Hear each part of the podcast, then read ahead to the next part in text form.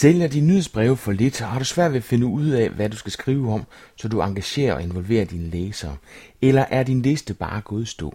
Mangler du en plan, en strategi for, hvordan du kan bruge e-mail markedsføring som din mest powerfulde markedsføringsværktøj og få succes med det? Så skal du bruge det næste times tid sammen med Christina Klitsgaard. Hun er ubetinget den bedste e-mail marketeer i Danmark lige nu.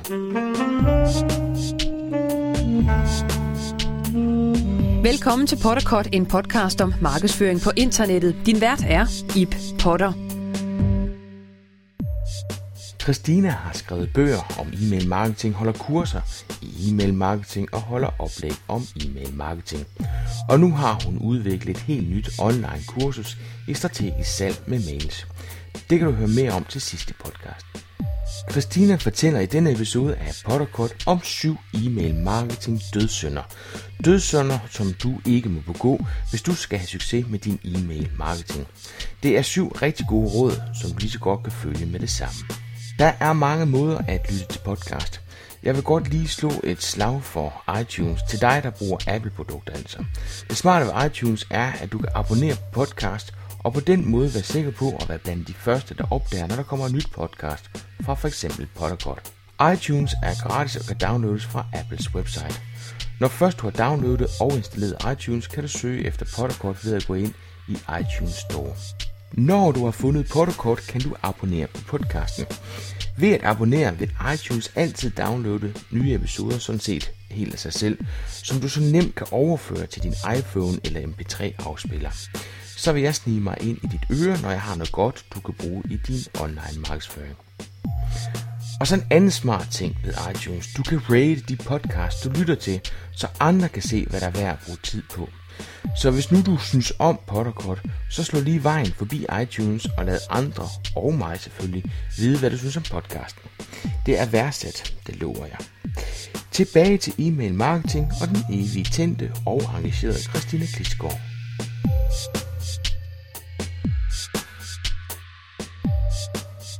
Jamen, jeg hedder jo Christina Klitsgaard, og jeg er e-mail marketing nørd, tror jeg. Øh, jeg beskæftiger mig stort set udelukkende med øh, mindre og mellemstore virksomheder, øh, hvor jeg viser dem, hvordan de kan bruge e-mails i deres markedsføring. Og det brænder jeg øh, 200% for, og jeg bruger selv e-mail i min markedsføring som den eneste form for etableret markedsføring. Jeg blogger også nogle steder osv., men, men e-mail markedsføring er kernen i alt, hvad jeg overhovedet selv foretager mig. Når du siger, at du går ind og hjælper små og mellemstore virksomheder, hvad, hvad, hvad består den hjælp i? Jamen, den består typisk i rådgivning og undervisning. Øhm, for nogle virksomheder er det sådan delt op i to kategorier. Der handler det om overhovedet at komme i gang. Altså, de har hørt, at det er et fantastisk medie at bruge, og de kan sagtens se pointen i at bruge det, men øhm, de kan ikke rigtig komme i gang med det, fordi der er for mange åbne spørgsmål. Øh, det er den ene kategori, og den anden kategori, det er dem, som har været i gang i overvis, men synes, at øh, de mangler resultater. Og så går du ind og, og giver dem et kursus, hvor du forholder dig til deres øh, situation, altså deres målgruppe og, og, og den måde, som de skal kommunikere på. Ja, altså jeg har jo dels haft øh, udbudt de sidste to år et, et åbent kursus, hvor alle kunne tilmelde sig, og det har de også gjort. Det har været virksomheder både i alle størrelser og fra alle mulige brancher, og det har egentlig været skide fedt, fordi det, det er der rigtig mange deltagere, der har noget ud af den synergi, der ligger i at sidde på et åbent kursus, hvor der sidder nogen, der har meget erfaring, og nogen, der ingen erfaring har, og de har forskellige størrelser osv. Øhm, og den anden, den anden øh, model er netop, hvor jeg underviser specifikt. For eksempel har jeg lige været undervist øh, Danish Crown, som skulle i gang med at have skulle i gang med, de bruger e-mails i forvejen, men skulle i gang med intern e-mail markedsføring til deres 2.000 medarbejdere. Det kan man sige, at det er jo bare internt. Men det er jo en kæmpe opgave, når du har 2.000 medarbejdere, hvor du skal have kommunikeret noget til. Og de skulle rent faktisk sælge noget. De skulle starte et øh, koncept, der hedder Madkassen, hvor de skulle sælge mad, altså forskellige øh, kødvarer til de her medarbejdere. Så det var skide sjovt. Så der var det udelukkende dem, det handlede om, og den her udfordring, de stod overfor. Vi skal snakke om, øh, om syv dødssynder inden for e-mail marketing. Ja, men der er syv øh, e-mail marketing dødssynder, kalder jeg dem, og der er, øh, som er sådan helt fundamentale for at man får succes med det her markedsføring og på online. Og de, er ikke, øh, de lyder jo groft og alt muligt andet, men det er ikke så slemt, når man kommer i gang, og det er ikke så svært at implementere de her, forvent de her syv ting til noget positivt, så man rent faktisk kan gå ud og lave nogle resultater. Mm-hmm. Øh, det jeg kalder dødssynd nummer et, det er på det helt basale niveau, så det er nok mest interessant for den, der sidder og er rimelig ny inden for e-mail markedsføring. Det er det her med, øh, at man ikke bruger sit website som en øh, aktiv generator til overhovedet at få nogle sign-ups, altså få nogle abonnenter, man kan markedsføre sig til. Jeg er meget overrasket over, hvor mange virksomheder i, og det er også på øh, virksomheder, som er veletableret, har mange ansatte og har en god omsætning osv. Og så går man ind på deres website, og så står der, du ved, om os og alle de andre ting her i den faste menu, bjælke, og så er der et sted, hvor der står nyhedsbrev, med lige så små bogstaver som alt muligt andet.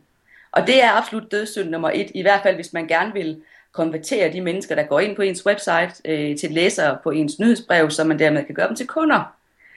Øh, det rigtige at gøre, det er jo selvfølgelig, siger jeg, men det er at blæse det her nyhedsbrev op, den her mulighed for at connecte med virksomheden på alle, både på forsiden og på alle undersider af ens website. Og det er ikke et øh, tilmeldt af vores nyhedsbrev her, jeg mener.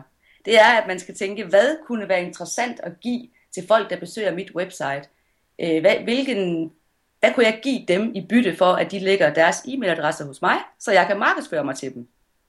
Og der er to ting i det. Dels så er det jo en meget fin gestus, at hvis du vil have noget af mig, så skal jeg også give dig noget. Og den anden ting er, at det man giver, typisk vil være øh, et hjørne af det, man rent faktisk tilbyder, som den løsning, kunden kan købe betalt for i virksomheden. Det man giver vil jo typisk være noget, som, som får modtageren til at forstå, hvad det egentlig er, man beskæftiger sig med i den her virksomhed. Altså hvis jeg tager mit eget øh, nyhedsbrev, eller på mit eget website, der giver jeg, øh, fordi jeg jo beskæftiger mig med e-mail markedsføring, så dem, der er interessante at få ind på mit nyhedsbrev, det er jo folk, der er interesseret i det. Så det giver jeg en øh, freebie, kalder man det, øh, der hedder øh, 9 tricks, du kan tjene penge på i dit nyhedsbrev. Øh, det er en pdf, det er meget, meget simpelt, hvor jeg har skrevet ni tricks, og hvorfor de er vigtige, hvordan man bruger dem, og hvordan man implementerer dem. Er det alle virksomheder, der kan gøre det her, Christina? Altså, ja. er der nogensinde stødt på nogen, som siger, ah, her der skal vi godt nok være ekstremt kreative for at kunne finde på et eller andet, fordi at, at ja. det, er ikke, det er ikke nok en freebie, som du selv siger, der skal virkelig være en takeaway, en, en værdi i, uh, for at få folk til at, ja. at, at, at altså, ofre sin nyhedsmail, eller sin e-mailadresse, ikke? Jo, det skal der, og jeg har selv brugt. Øh, den sidste freebie, jeg lavede her, den kostede mig 12.000 kroner, og det var så også i dumme penge, fordi at jeg havde forskellige grafikere ind og ikke kunne bestemme mig alt muligt andet. Det behøver den ikke at koste, men for mig, der er det, for det første, når jeg laver en freebie, så, så er det ikke noget, du ved, tre tips, du lige kan bruge nu og her. Det, det er vigtigt, at du, at du laver, skal man sige, en wow-oplevelse, den der skriver sig op. At du rent faktisk både har lagt penge og energi og kræfter og alt muligt i det, fordi det er jo skide vigtigt visitkort, det her. Øh, og så spørger du, om alle kan bruge det. Ja, altså jeg plejer at dele det op i to. Hvis du er øh, viden, service og rådgivningsvirksomhed, så er sådan en freebie her, som er en pdf eller en video eller en lydfil, jo oplagt. Hvis du driver en webshop eller en anden butik, hvor du sælger fysiske produkter, så er der mange, der synes, det kan være svært. Jeg kan nu i øvrigt finde på mange måder, man kan gøre det på også. Men ellers så, så det mindste, man skal gøre, det er at fortælle, fortælle øh, den besøgende, hvad de får ud af at få det her nyhedsbrev. Øh, Morten Vadskær, som du jo i hvert fald kender, ved jeg, han har jo gjort det på, øh, på øh, kondomaten, hvor han bare har skrevet, øh, Først havde han et sign-up-felt, hvor der stod tilmeld af nyhedsbrevet her og få bonus og rabatter. Og så lavede øh, online tekstforfatter Michael Ågaard en ny version på hans website, hvor han bare lavede ordlyden om og skrev, spar op til 40% tilmeld af nyhedsbrevet, og så fik han jo, jeg ved ikke hvor mange flere, 100% sign-ups. Og det er et meget fint billede på, at det Morten egentlig bare har gjort på kondomaten, det er at fortælle, han har gjort sig den lejlighed at fortælle de her mennesker, der besøger hans website, hvorfor der er en pointe i at modtage hans nyhedsbrev. Altså et, ny, et nyhedsbrev har jo ingen værdi i sig selv det er jo det indhold, det genererer, det det giver mig, der er værdifuldt. Og når du så spørger mig, om alle kan bruge det her til noget, så har jeg faktisk for ikke så længe siden stødt på en, hvor jeg, hvor jeg tænkte, det skulle måske ikke oplagt. Det var en tandlæge. Og en tandlæge kan lave fantastiske nyhedsbreve, men hvis du vil bare vil skrive ud, om, øh, altså, så skal du oppe dig for at gøre det interessant. Øh, hvis du bare vil skrive ud, at nu er det tid til at få lavet tænder, som jo er en fin idé, for det ligger der jo en meget god forretning i, at man husker sine kunder på. Men den her tandlæge, så, så vil jeg råde vedkommende til, så laver man et stærkt koncept, hvor man adskiller sig fra, fra sine konkurrenter, og det er så jo et skide nemt netop som tandlæge. Tandlægeskræk, tænker jeg, som det første. Ja, det kunne det være. Der kunne være ma- masser af ting at tage fat i. Ja, tandlægeskræk og kosmetiske ting og sager også. Det, altså, det behøver ikke være en freebie. Altså, Vadskærs eksempel med de 40%, der ligger ikke en freebie i det. Det er jo nærmest, man sætter et eller andet sigte, som man måske får øh, med tiden, hvis man tilmelder sig nyhedsmeningen. Ja, Altså, at man i det mindste tager lejligheden med at få fortalt, hvad er det, jeg får ud af det her? Hvorfor skal jeg tilmelde mig det nyhedsbrev her? Og jeg havde faktisk øh, jeg havde et reklamebureau på et tidspunkt i Vejle, jeg havde kontakt med meget, meget søde, søde mennesker, og han, han var ikke sådan lige til at starte med særlig varm på det her med e-mail markedsføring. Og så havde han forstået det her med den her freebie og så videre. Så havde han skrevet på sin website, han ringede til mig og sagde, tjek lige ind på mit site. Og så gjorde jeg det, og så var der lavet, kommet en stor boks, den var rød, og så stod der bare, tilmeld dig nyhedsbrevet, eller bliv bidt af en hugorm. Og det var selvfølgelig meget sjovt, men man kan sige, et eller andet sted, så har han jo dog, dog så lover han jo her bare med den ene sætning, at det bliver muligvis ret sjovt at modtage hans nyhedsbrev.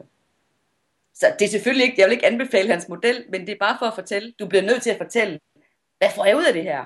Men Christina, hvis nu det er en freebie, så, så tager det jo plads at skrive den. Og det jeg gerne vil, det er, at jeg vil gerne have, at den her tilmelding, den er tilgængelig hele tiden. Så jeg har jo mest af alt lyst til, at der er et lille felt, hvor man kan hentage sin e-mailadresse, og så bare skrive send, fordi så, så går den ikke øde, ind og ødelægger mit design. Du bare være med det, og så, men så har du også samtidig taget en beslutning om, at dit website, det er ikke en, salgs, øh, det er ikke en salgskanal, det er et visitkort. Så kort kan det siges. For mig at se, der skal et website kun gøre én ting, det skal generere øh, kunder i din forretning.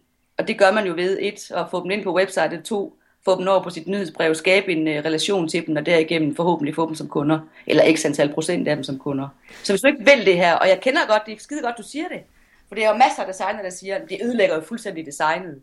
For det første kan det se helt fantastisk lækkert ud, hvis man integrerer det fra starten af, og for det andet, så er man nødt til at stille sig selv spørgsmålet, jamen vil du bare have et visitkort på nettet, så go for it. Men så, skal, så er det ikke det her jo, der er det rigtige løsning. Hvis du, du har en webshop, hvor man går ind og siger, at den primære call to action skal være, hver gang du står på produkt, jamen så skal vi simpelthen have trigget folk til at købe produktet. Mm. Kan det så ikke clinche ved, at du lige pludselig har et, et sekundær primær call to action, det kan det vel ikke hedde, men no, noget andet, som går ind og clincher, øh, så, så altså, forstår du, hvad jeg mener? Altså, ja, det, det kan vel ikke altid være salgsparametret? Det gør jeg. Nu, nu er der jo en gylden regel, at vi skal påvirke syv gange, før vi køber noget. Så jeg tror ikke på, at dem, der går ind i en webshop, de køber noget i første hug, de kommer der. Så for mig at se, ville det være mest interessant at få dem konverteret over på min liste først. Men når det så er sagt, så kan man jo også lave det, der hedder pop-up. Det bliver sådan lidt nørdsnak nu. Men en pop-up, det er jo sådan set en, der kommer op på et eller andet givet tidspunkt, når kunden er på sitet. Det kunne for eksempel være for webshop-ejeren, at i det øjeblik, at den her, den her besøgende klikker sig ud af sitet, så kommer der simpelthen et pop-up, altså et nyt vindue op, der siger, hey, vent, inden du forlader os, kan du ikke tænke dig at bla bla bla, så præsenterer man de her 1, 2, 3 fordele, der er i at læse deres nyhedsbrev. Og det giver sindssygt god, øh, jeg ved, at en pop-up, på, selvom man endda har en sign-up-boks på alle andre sider på sit nyhedsbrev, det øger øh, tilmeldingsraten øh, med ti, mellem 4 til 10 gange så mange tilmeldinger, hvis man supplerer med sådan en. Og dem der, dem, der fungerer rigtig godt for mig lige i øjeblikket, det er, at når man scroller ned, at den så dukker op, som man scroller ned, fordi der er ligesom kommet skridtet videre, du har du støtter på noget, som du synes, der er så interessant, at du, du rent faktisk begynder at scrolle, og så kommer den så op der. Øh, det, det synes jeg virker rigtig, rigtig lækkert. Ja, så du ikke får den i hovedet lige med det samme, du træder ind. Ja, det, det, det kan godt være lidt provokerende, det det første, man, man bliver mødt med. Altså, man er ikke engang nået at, at læse website nu, før man bliver bedt om at tilkendegive, at man gerne vil høre mere. Jamen, du har fuldstændig ret, og det er, når jeg holder live-kurser, så når jeg kommer til det her punkt, så ved jeg godt, at jeg skal sætte ekstra tid af. Fordi folk, de bliver helt op, og de kommer helt op og koge. Det vil jeg ikke byde mine, mit publikum, og jeg ved selv, hvor skide irriteret jeg bliver osv. Og jeg havde på et tidspunkt en, øh, en gut, som har en forretning, hvor han, jeg kan ikke engang forklare, hvad han sælger, fordi det er noget med noget bomulds et eller andet, og det er business to business, og det er blå slips og hele beduljen. Og det ville han i hvert fald ikke på nogen måde at byde sine kunder. Så gik der, jeg tror, halvanden to måneder, så skrev han til mig en dag, nu havde han skulle alligevel testet i dag, og han måtte indrømme, han fik lige præcis, jeg kan ikke huske, hvor mange han fik, men det lå i hvert fald inden for de her 4-10 gange så mange sign-ups. Og så kan man jo selv vurdere, jamen, ja, der er måske nogen, der bliver irriteret over det her, men omvendt, hvis du får et bedre resultat ud af det, så er du nødt til at kigge på, jamen, du driver en forretning.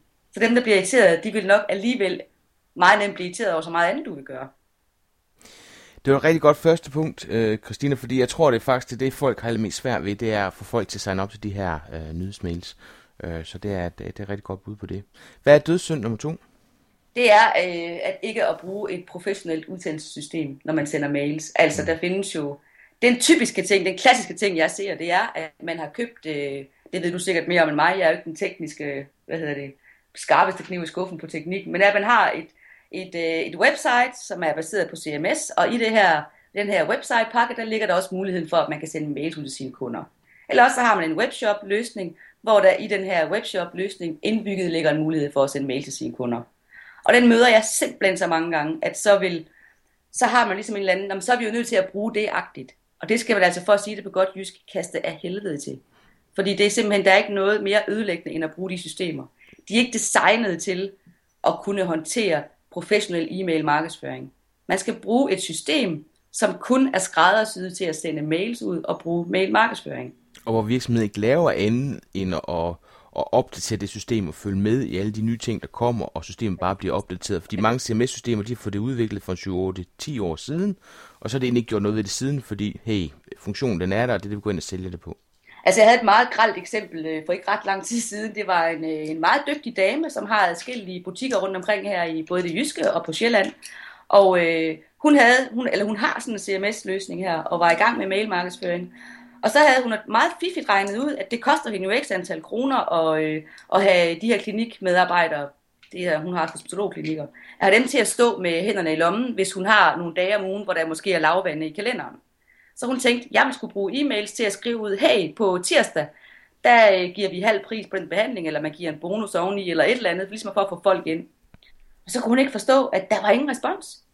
Så øh, hun ringede til mig, og vi fik snakket om det, og sådan noget. så viste det sig, øh, at det her, dem der udbydte det her site for hende, som skulle stå for den her e-mails, de samlede op. Så hvis hun regnede med, at den her mail blev sendt ud tirsdag morgen kl. 8, så kom den altså først natten mellem torsdag og fredag kl. 4 og så siger jeg til hende, ved du hvad, det er fatalt, du har ikke noget afmeld, nogen afmeldingsknap på dit øh, nyhedsbrev, det skal du have, det er simpelthen lovpligtigt.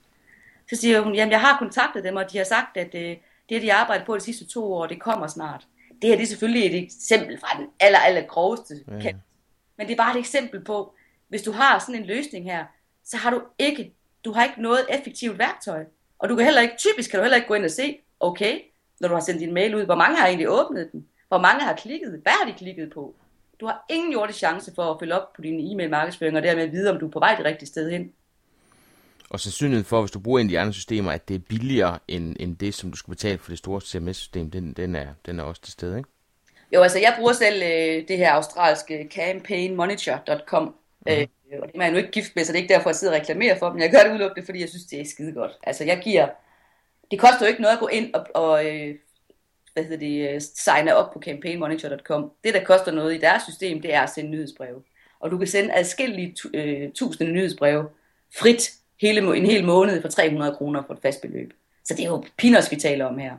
Og så er der jo nogen som MailChimp, som folk sikkert også kender, .com, og der er Ubivox, og der er masser af systemer, som, hvor du kan gøre det meget, meget billigt. Ja. derfor er jeg passioneret af e-mail markedsføring. Det er jo, at man ikke skal kaste en masse penge efter det her. Super. Så det var de to første dødssynder. Ja. Hvad er den tredje? Jamen, den tredje, den er, øh, den er lidt værre. Okay. Det er, øh, at jeg, ikke at vide præcis, hvad det egentlig vil, når du trykker på send og sender et nyhedsbrev eller en mail ud. Hmm.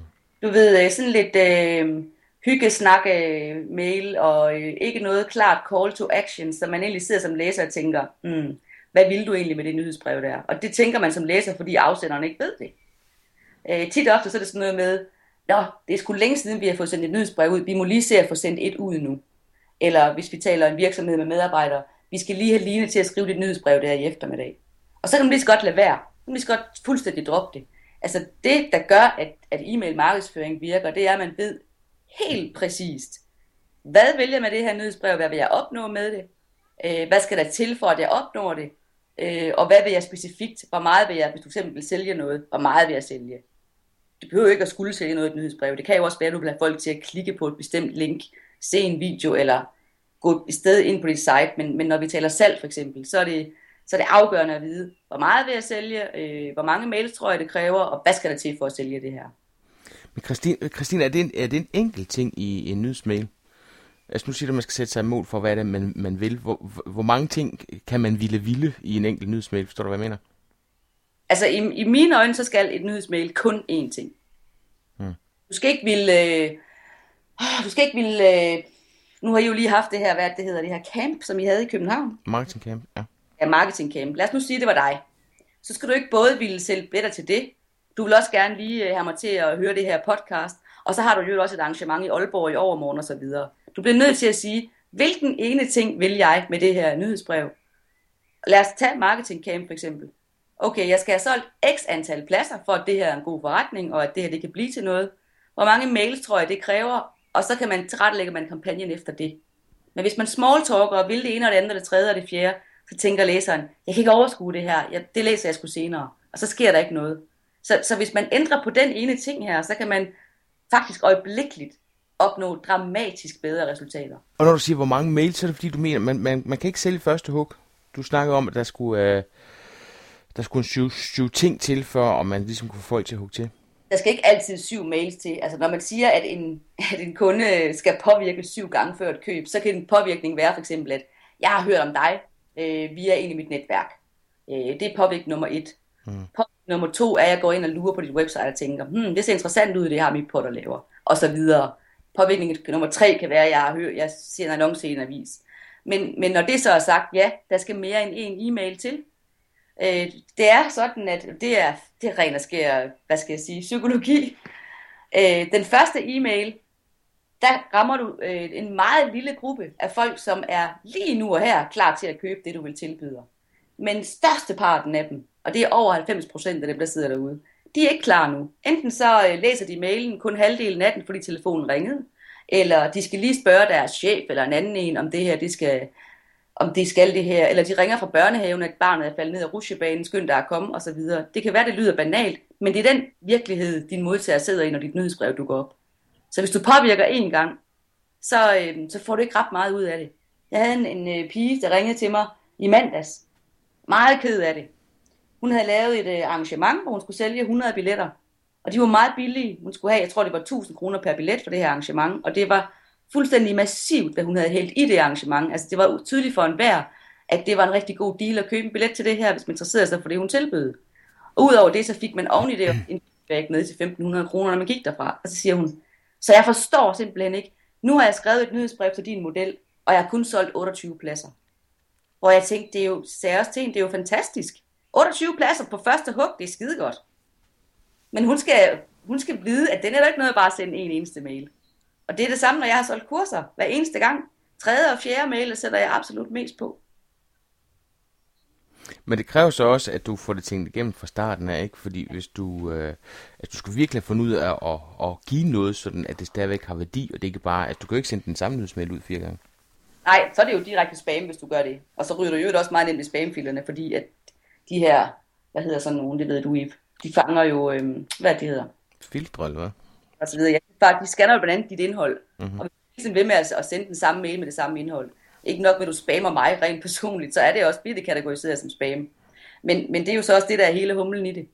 Altså, at du skal kunne give værdi. Det vil sige, hvis jeg nu kører en kampagne nu til dig, og du sidder og modtager den, så er den kampagne en succes, hvis du føler, uden du overhovedet på noget tidspunkt, lad os sige, at jeg skal køre et kursus, du kan ikke deltage, det ved du allerede i dag, du kan ingen måde at deltage i det kursus, for du er i Italien den dato.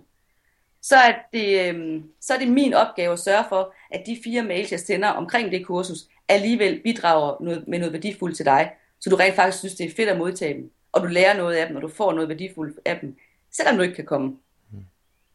Og det er selvfølgelig det, de fleste synes er sværest. Så man skal altså vide, hvad det er, man vil, når man sender en nyhedsmail ud? Ja, det skal man vide 100%. Og ja, altså, det er så virkefuldt at vide det. Det er så virkefuldt at gå fra, når vi skal jo også sende det her ud, det er for længe siden, til, jamen hvad vil jeg med det her, hvad vil jeg opnå, hvad skal der til for at opnå det, hvilken strategi vil jeg så lægge. Det er helt vildt. Godt, og den næste dødssynd? Det er, at, øh, at du er bange for dine nyhedsbrevslæsere, og den hænger rigtig meget sammen med dødssynd nummer tre. Jeg oplever virkelig en markant angst eller frygt for de her læsere, for de her abonnenter. Jamen, jeg kan ikke tillade mig at sende en mail igen, fordi så tænker de nok, eller altså, jeg fortsætter nærmest selv dialogen. Øhm, sådan en indbygget frygt for dels at komme til at spamme, eller en indbygget frygt for at sælge til dem. Ej, hvis jeg direkte sælger noget her, så synes de nok at, og så videre. Og, og det eneste, man får ud af det her, det er, at man ikke sælger noget. Øh, jeg snakkede med Martin Thorborg forleden dag, og han sagde, at øh, når han, han kørte en kampagne, han havde kørt en kampagne for ikke så længe siden, hvor han havde sendt fire mails ud. Og da han, øh, og da han havde sendt en fjerde mail, der var der en, der havde skrevet tilbage til ham. Men det var den der mail, kunne jeg godt undvære. Og, og øh, jeg vil råde dig til, at du, du nøjes med at sende tre mails. Det var faktisk et reklamebureau, der havde skrevet det til ham. Okay. Meget belærende tone havde forklaret ham, hvorfor at det var smart, at han havde nøjes med at holde sig til tre.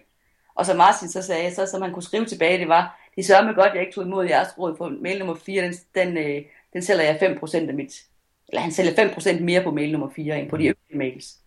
Og, og, og jeg får dem også, og det er, det er noget, man skal arbejde med. Øh, det lyder næsten langhåret nu, men sådan mentalt, fordi når jeg kører øh, kampagner, så får jeg også mails fra folk, som bliver skidesure. Øh, nu synes de, det er for meget og alt muligt andet. Og der er kun én ting at sige, det er, ja, men når du er på mit nyhedsbrev, så sørger jeg for at levere, jeg gør mit ypperste for at levere værdi øh, hele året ud. Der er tidspunkter på året, hvor jeg kører kampagner, ja, for jeg driver en forretning. Og du kan vælge at følge med og se, hvordan du eksekverer en mailkampagne, eller du kan stige af nyhedsbrevet. Der er ikke andet at gøre. Og, og det, hvis man kommer i den der vold, hvor man tænker, ej, jeg tør ikke, fordi de tænker nok, at så sidder man altså i saksen. Ved du hvad, det er super. Det er sjovt, for et par podcasts siden, der reklamerede jeg for Marketing Camp øh, i podcasten. Og normalt så reklamerer jeg ikke for noget som helst. Øh, jeg ser podcaster, fordi jeg synes, det er, det er spændende, som for eksempel sidder og snakker med dig nu. Øh, men jeg havde sådan det der marketing camp, det, det skulle, øh, vi skulle saftsus samle en hel flok for, at det, det kunne øh, løbe rundt rent økonomisk. Så, så det var sådan lidt, den, den skulle bare have. Og der tillod jeg mig så at bruge et par minutter på det øh, i introen af podcasten. Øhm, og der, der blev nemlig ramt til, at, at der, var, der var kun en, der reagerede på det, ikke også? Hvor han øh, så nærmest var sur over, det var ikke præmissen for podcasten og sådan noget, ikke også? Øh, og det gav da sur mærke på mig, hvor jeg, så, hvor jeg selv blev ramt ind af, at jeg kunne ved med at gået for langt, ikke også?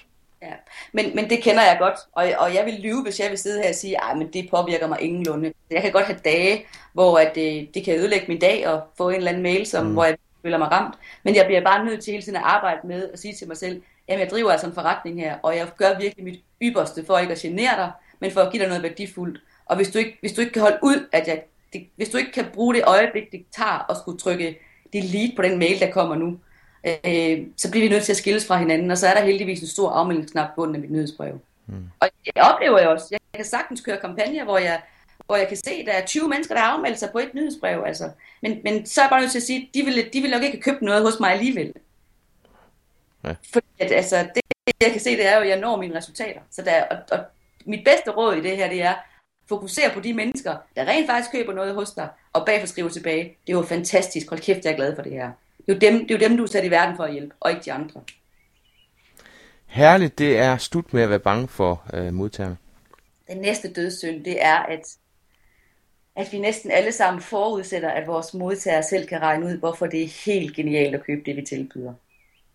Øhm, lad os bare tage dit marketing camp øh, eksempel. Du sidder ude på den ene side og er vildt passioneret omkring det. Jeg synes, det her det er fantastisk, og jeg ved, at du er knokler rigtig mange timer, når du skal i gang med marketing camp. Mm. Og så kan man godt komme til øh, i sin egen iver og begejstring og forudsætte, når du for eksempel sender en e-mail ud om det, at jeg ude på den anden side selvfølgelig godt kan regne ud, hvorfor jeg skal deltage i det. Øhm, de kedelige statistikker, de er faktisk sådan, at når vi bevæger os på, hvad skal vi sige, et meget nicheorienteret marked, så er der kun cirka 3%, der forstår og er klar til at hugge til med det samme. De fleste af os, vi forstår ikke pointen i, hvorfor vi skal det. Du bliver simpelthen nødt til at bruge din e-mail, markedsføring, din nyhedsbrev, til at uddanne mig i at forstå det. Øh, det lyder jo lidt langhåret, jeg ved også godt, at det her det er sådan en lille smule komplekst at få forklaret, for det er det faktisk ikke i praksis. Men i praksis vil det betyde, at du muligvis skulle sætte dig ned og lave en serie af e-mails, hvor du for eksempel har, det kunne være, at du havde en virksomhed, der havde deltaget på Marketing Camp i Jylland, som fortalte noget om, øh, at hvilke tre afgørende tips de havde fået ved at deltage i det her, og hvilken betydning det har fået for deres forretning. Øh, og så fremdeles, hvis du kan følge mig. Altså, så du får lavet mm. nogle historier, hvor jeg tænker, hold da kæft, nu kan jeg godt se pointen i, hvorfor det her det er fantastisk. Øhm, fordi det der med hele tiden at blive ved med at gentage budskabet, på, i, på forskellige, med forskellige ord, det, det uddanner ikke mig til at forstå, hvorfor jeg skal rive en hel dag ud af mit kalender for at deltage i det her, og muligvis gå med et tog til København og tilbage igen, og det koster jo også penge osv. Mm. I den indre dialog, din modtager har. Du kan også gøre det her på, øh, så kan man sige, at hvis jeg nu driver en webshop, og jeg sælger noget fysisk produkt, så for, forstår folk da udmærket godt, hvad fanden det er, jeg sælger. Og, og øhm, det skal man ikke forudsætte. Jeg havde øh, Trine Lønfeldt fra umas.dk, som jo sælger sådan nogle semi-økologiske ting og sager. Fantastisk sød pige i øvrigt. Hun har sådan nogle indkøbsnet, ved jeg, som hun sælger, og hvis man, de, øh, hvis man køber sådan en træ, så, er man, så behøver man ikke at bruge øh, plastikposer, når man er ude at handle ind. Så er man sådan rimelig godt dækket ind, hvis man er en familie på fire. Og hende talte jeg med om det, fordi når hun laver en e-mail og gerne vil lave en kampagne på sin indkøbsnet, så ville den oplagte øh, vinkel måske være, øh, i dag, øh, du ved, øh, fri fragt, øh, tre indkøbsnet, 275 kroner, eller et eller andet. Og så kan man sige, at jeg må sgu da kunne forstå som modtager ude på den anden side, om jeg skal bruge det her eller ej. Men det hun kunne gøre, og som vi rent faktisk lavede en test på, det var at lave et nyhedsbrev, der hed med et stort billede af det her indkøbsnet, og så havde vi skrevet, dette er ikke et indkøbsnet, det er en rejse for to til New York. Og så kunne man scrolle lidt ned under det her indkøbsnet og tænke, hvad fanden mener de med det? Fordi det er jo et indkøbsnet. Mm. Havde vi fundet på nettet øh, nogle, nogle, nogle, nogle, hvad skal man sige, pålidelige tal om, hvor mange penge bruger en familie med to voksne og to børn egentlig i gennemsnit på et år på plastikposer. Og det beløb, det var helt sindssygt. Altså, det er jo flere tusind kroner, vi bruger på det. Altså når vi er ude at handle ind. Mm. Så, så havde jo Trine jo lavet et fint lille regnestykke på, at hvis man nu købte de her tre net til hvad, 69 kroner stykket, øh, så, havde man, øh, så var man dækket ind, så slap man for at købe indkøbsposer, så sparede man hvad, 3.500. Og de penge kunne man jo så for eksempel bruge til at rejse en tur til New York med sin mand og få sine børn passet. Og det er egentlig en måde, altså en, en meget simpel måde at uddanne sin læser til at forstå, hvad det egentlig er, du leverer. Det er ikke den vare, du leverer, som, som er interessant for mig. Det er det, den gør for mig, der er interessant for mig. Mm. Men det er jo lidt dobbelt, fordi man kan sige, hvis nu vi tager Marketing Camps øh, eksemplet igen, altså Morten meget, vi, øh, vi, vi brændte for det, ikke også? Øh, og der kan man sige, at det er jo sådan en fordel, fordi vi er engagerede og passionerede, og vi ved helt præcis, hvad det, er, det handler om. Men i virkeligheden så er det også skide svært. Altså det er jo, det er jo så fordelen, at vi kunne gøre det selv.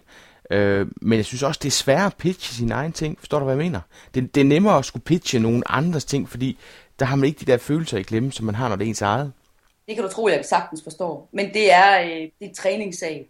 Altså mm. det er Nå, jeg skal cykle, eller jeg skal lære at tegne den her vase, der står her, eller sådan noget. Det er en træningssag. Og jeg ved jo, lige præcis som du siger, og i øvrigt er det utrolig vigtigt i en mail, at jeg kan mærke din begejstring.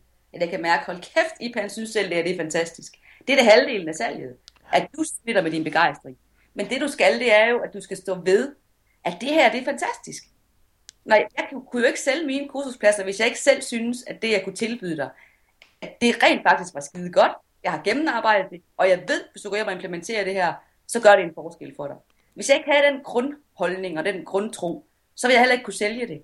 Så det er, det er den, jeg bruger som drivkraft, når jeg laver mails eller laver e-mail-kampagner, det er, jeg ved, det her det gør en forskel for dig, så jeg tør godt. Tester du nogle gange dine, din mails af på nogle personer, inden du sender dem sted? Altså tager fat i en, som egentlig er målgruppen, men som slet ikke har kendskab til dit projekt for at tjekke. Ja. Har, har du nu fået skrevet det her godt nok? Det er en rigtig god idé at gøre det. Og hvis jeg sagde, at jeg har skrevet nyhedsbrev så mange år, så det gør jeg ikke, så vil jeg sidde og lyve, fordi det gør jeg da også nogle gange. Og nogle gange, øh, så tænker jeg selv, puha, var jeg lige lidt over kanten her, og så sender jeg til, øh, jeg har nogle meget tætte øh, relationer til nogen, som netop er min målgruppe, som jeg ved, jeg vil få den råt for usødet. Og så spørger jeg, hvad, hvad synes du om det her? At de mails, jeg er mest i tvivl om, det er dem, der, der performer bedst. Altså dem, hvor jeg tænker, har, er jeg for meget? Har jeg været lidt for personlig? Er jeg gået lidt for tæt på her? Eller er jeg gået lidt for meget til bidet? Det er dem, der performer allerbedst og giver allerbedst respons. Men det er en god idé at teste sine mails af.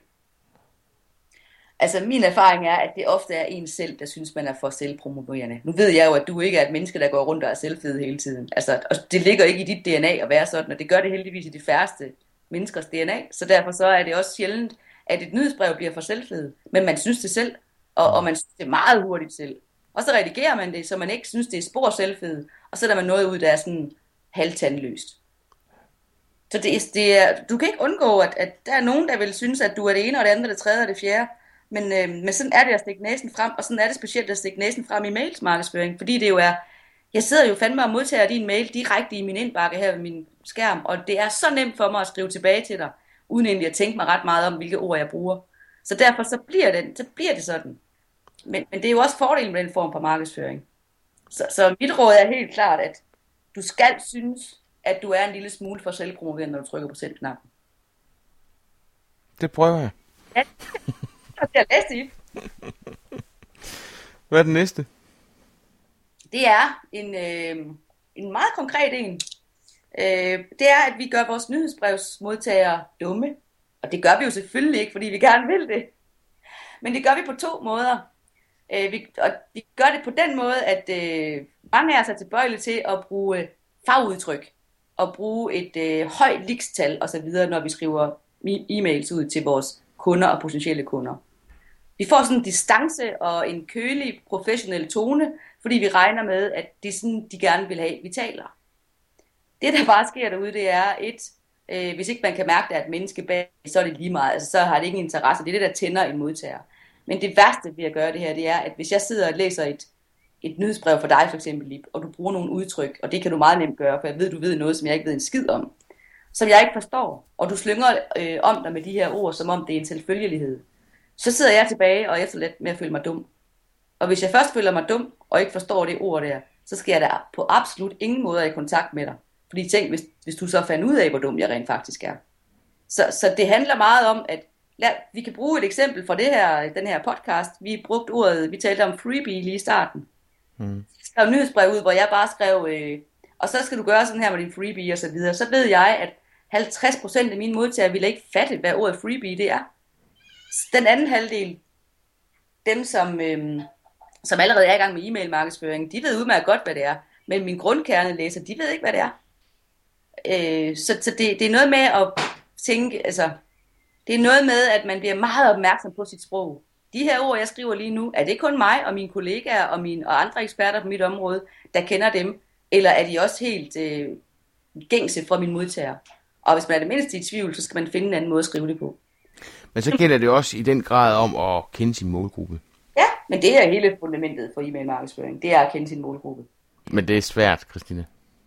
Ja, det er det. Altså det er et arbejde, hvad skal man sige, det er jo det grundarbejde, man skal foretage, inden man går i gang, lige så vel som hvis jeg skal have malet min, det her lille rum, jeg sidder på lige nu hjemme i mit hus, så ville det være en god idé at lige dækket af med noget malertape og noget først, så bliver resultatet ikke så flot. Og det er faktisk det samme e-mail markedsføring. Du er nødt til at, ligesom at få dækket af, men øh, hvem er min målgruppe, øh, og hvem er ud af den målgruppe, hvem er så min niche, og ud af den niche, hvem er så min kernekunde. Altså jeg ved for eksempel sådan en virksomhed som Volvo, øh, jeg har ladet mig fortælle, at i deres marketingafdeling, der har de, øh, deres målgruppe er jo børnefamilier, der gerne vil køre sikkert.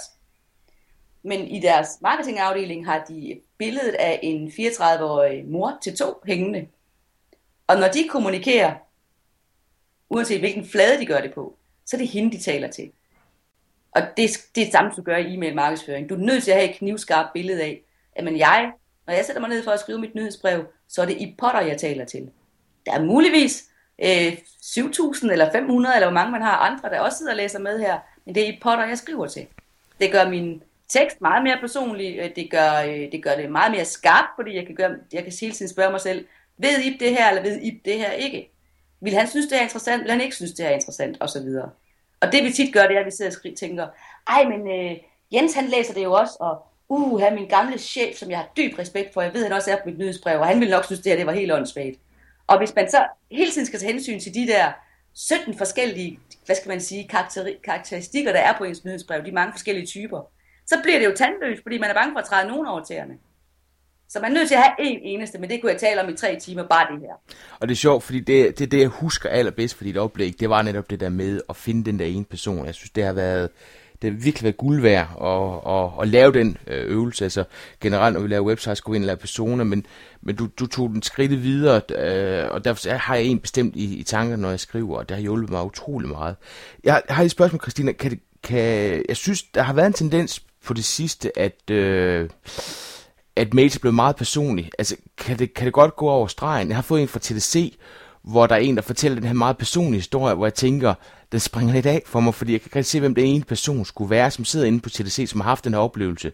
Altså går det hen og bliver utroværdigt, fordi det er egentlig bare noget, man laver for at have den identifikation, sådan at, at jeg øh, involverer mig. Ja, du sidder og føler, okay, jeg er godt klar over, at I har været på kursus, I har lært, at man skal være personlig. Det er bare god storytelling, ja. ja, det synes jeg er skide godt, du siger.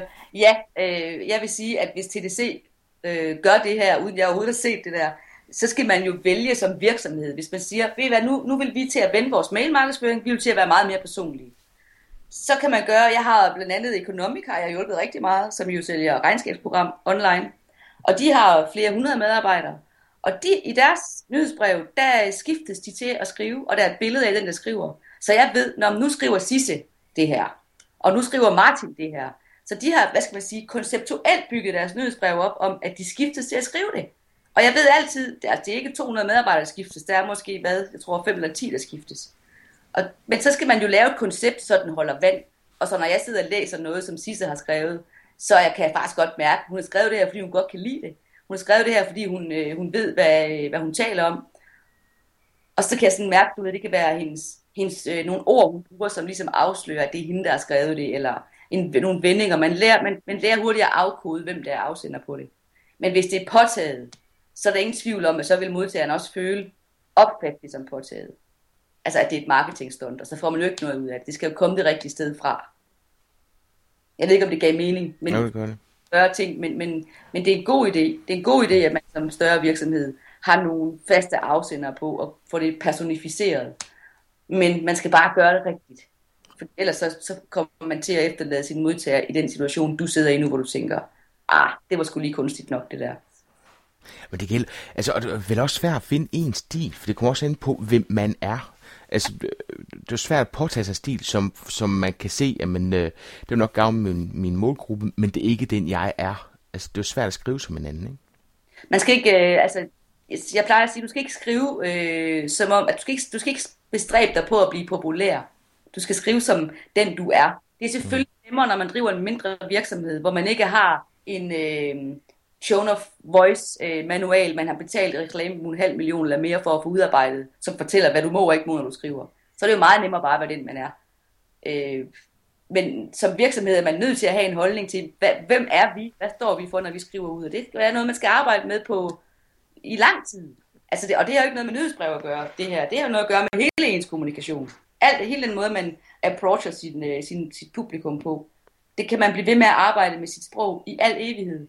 Og det der med at finde sin personlige tone, altså selv de største tekstforfattere, de arbejder stadigvæk med det. Mm. Men man bare ikke lade sig, det skal man ikke lade sig bremse af. Altså hvis jeg kigger, det er jo kun, hvad er det? Jeg har selvfølgelig skrevet i 15 år, men det er ikke mere end tre år siden, jeg startede med e-mail markedsføring. Og hvis jeg går tilbage og kigger på nogle af de allerførste mails, jeg har sendt ud, så krummer jeg simpelthen til. Altså, så, så man udvikler sig jo hele tiden. Det jeg lige vil sige i forhold til at gøre sin øh, modtager dumme dødssynd nummer 6. Den ene var det her med at bruge fagudtryk. Det andet, jeg har meget på hjerte, som også efterlader din modtager øh, med et indtryk af, at du åbenbart må synes, jeg er dum. Det er det der med at starte sit, øh, sin mail med at... Jeg har simpelthen set en bølge, et boom af nyhedsbrev, der alle sammen starter med. Solen skinner, og der er 35 grader udenfor, og nu skal vi have havemøblerne frem. Ved du hvad, Eller- det, jeg har sad, sad og tænkt på det i dag. Jeg tænkte, den næste nyhedsmail, jeg får, hvor emnefeltet det er noget med sol og varme, så brækker jeg mig. Ja, der er et eller andet øh, tendens til, at i nyhedsbrevet, der skal vi starte med enten at skrive om vejret, eller om kalenderdagene. Du har typisk sikkert også fået den der, der hedder, nu er der fem dage til jul.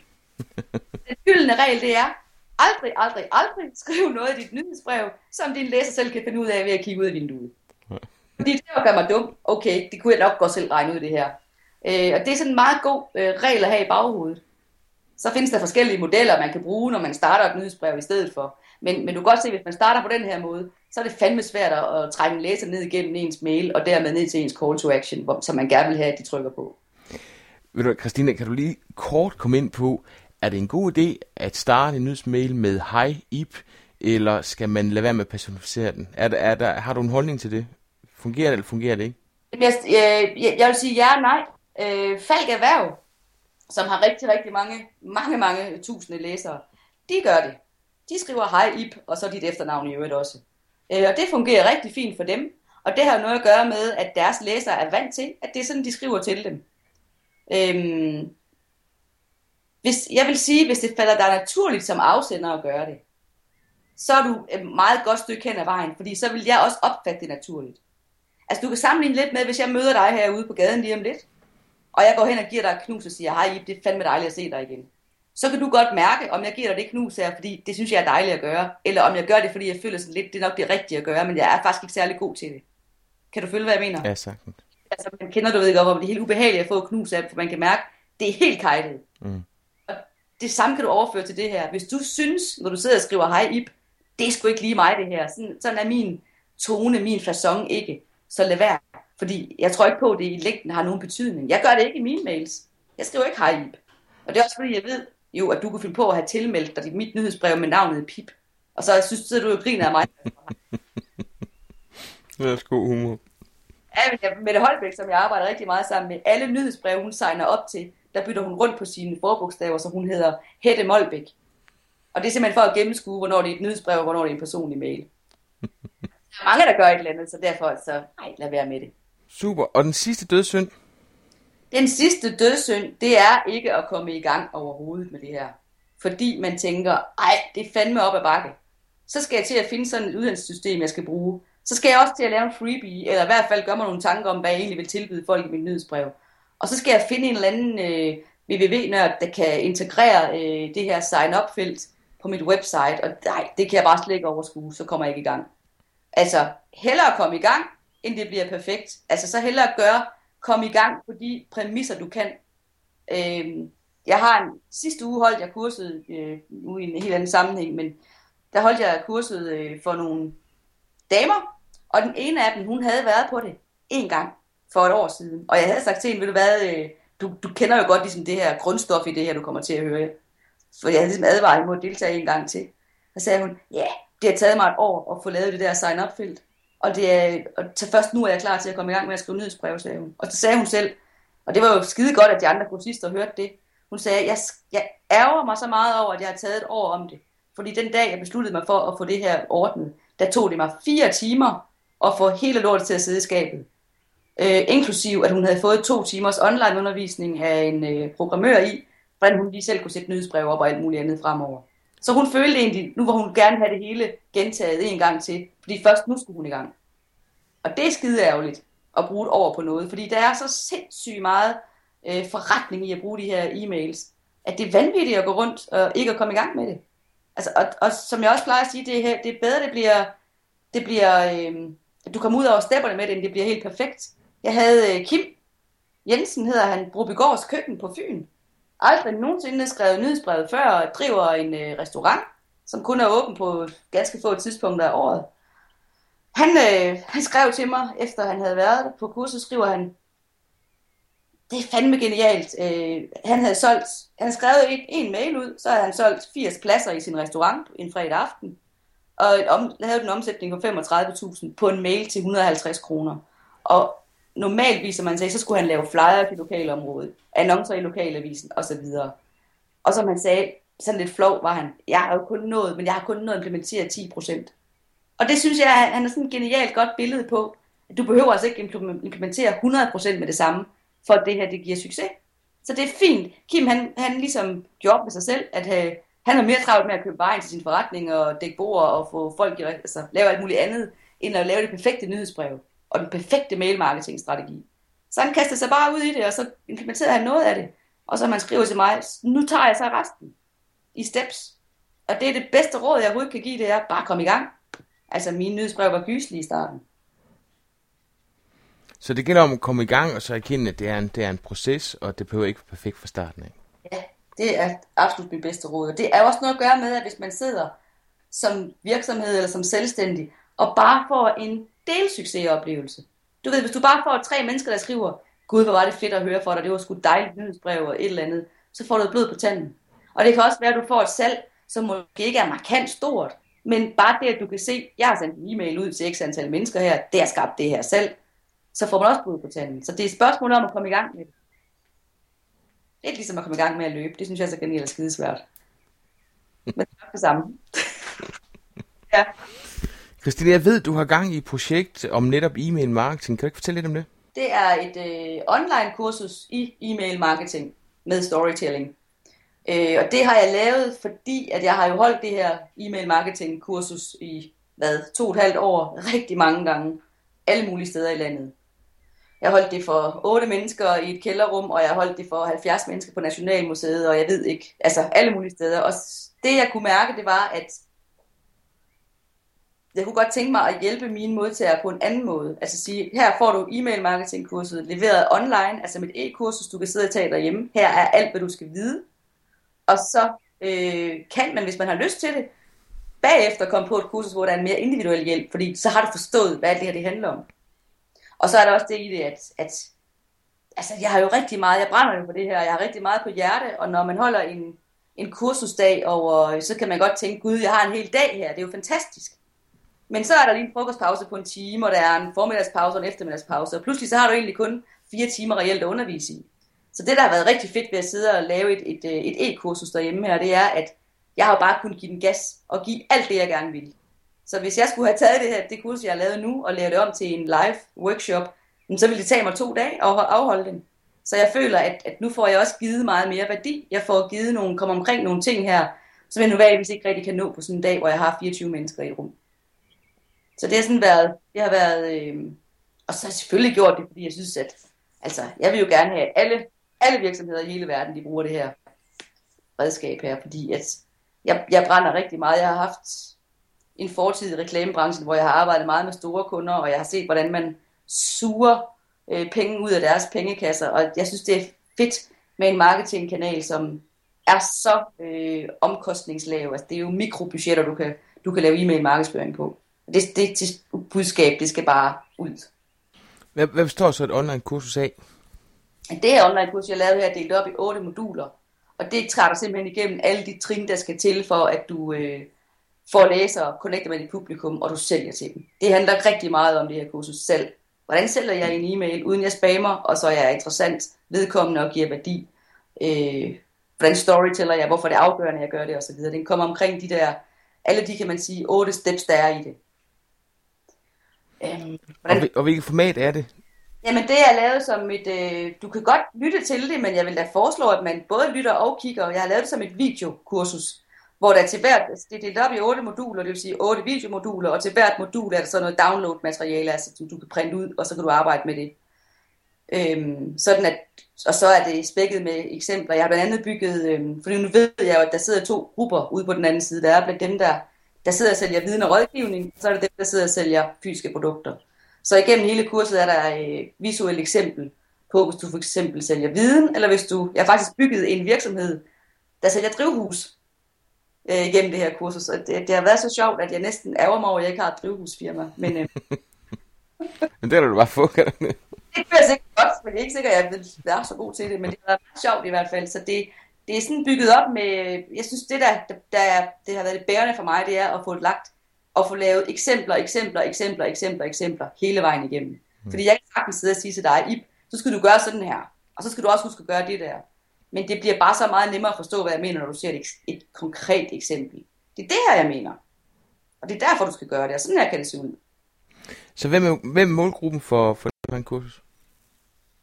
Det er virksomheder, der vil bruge e-mail markedsføring. Og det er, det er både dem, som skal til at i gang med det, fordi vi starter fra scratch, men det er i høj grad også den målgruppe, som allerede har været i gang i overvis. Og det er det, fordi jeg ved, at de begår klassiske brølere. Jeg skulle sige, at i virkeligheden, der starter de også fra scratch, ikke? Jo, fordi at de, de kan få så meget mere ud af det, hvis, hvis de... Øh, så det er også, jeg tror, jeg kan ikke engang huske, om jeg siger det i introen, men, men jeg har i hvert fald skrevet det et sted, jeg skulle sige det. At, at altså, er du nybegynder, så starter du fra scratch med det her, og tager modulerne i den, i den rækkefølge, som de ligger i, fordi der er en pædagogisk årsag til, at de ligger i den rækkefølge, de gør. Og hvis du er allerede er erfaren, så vil jeg råde dig til at gøre det samme, for du vil helt klart opleve, opleve undervejs, at der nok skal give nogle tilretninger i din mailmarkedsføring. Og hvis man har lyst til at, at, at, at vide mere om, om dit projekt, hvor kan man gå hen for at få en fornemmelse af, øh, hvad det handler om? Øh, selv med mails.dk er det landingssite, øh, som det så smukt hedder jo. Selv med mails? Selv med mails.dk, ja, og det er jo SAE. Hvis nu du kunne foreslå en ny gæst til Potterkort, hvem skulle det så være, og hvorfor? Så vil jeg foreslå øh, Mette Holbæk. Mm-hmm. Og det vil jeg gøre, fordi hun blandt meget andet er øh, super skarp ekspert på PR. Og PR, det er jo også et af de områder, hvor man kan øh, få noget øh, eksponering, uden det nødvendigvis koster nogen penge. Og det er øh, Mette ekspert i. Hun har øh, haft øh, været redaktør på øh, flere magasiner. Øh, har en kæmpe berøringsflade med, med alle former for medier i det danske medielandskab, øh, uddannet journalist i sin tid, og har derudover også været forlagsredaktør, haft sit eget forlag, øh, som i dag er solgt til Rosinante, hvor hun har udgivet adskillige bestsellere. Så, øh, og ja, hun er meget, øh, hun er meget lavpraktisk, det kan jeg rigtig godt lide, så hun kan give nogle, øh, nogle helt, hvad skal man sige, tær at føle på ting, øh, do's and don'ts, når man rigtig gerne vil have, at ens virksomhed får noget positiv omtale i medierne. Ja. Så hende vil jeg anbefale på det varmeste. Tak, det lyder godt. Christina, tusind tak, fordi du var med. Tusind tak, fordi at du gad at høre på mig.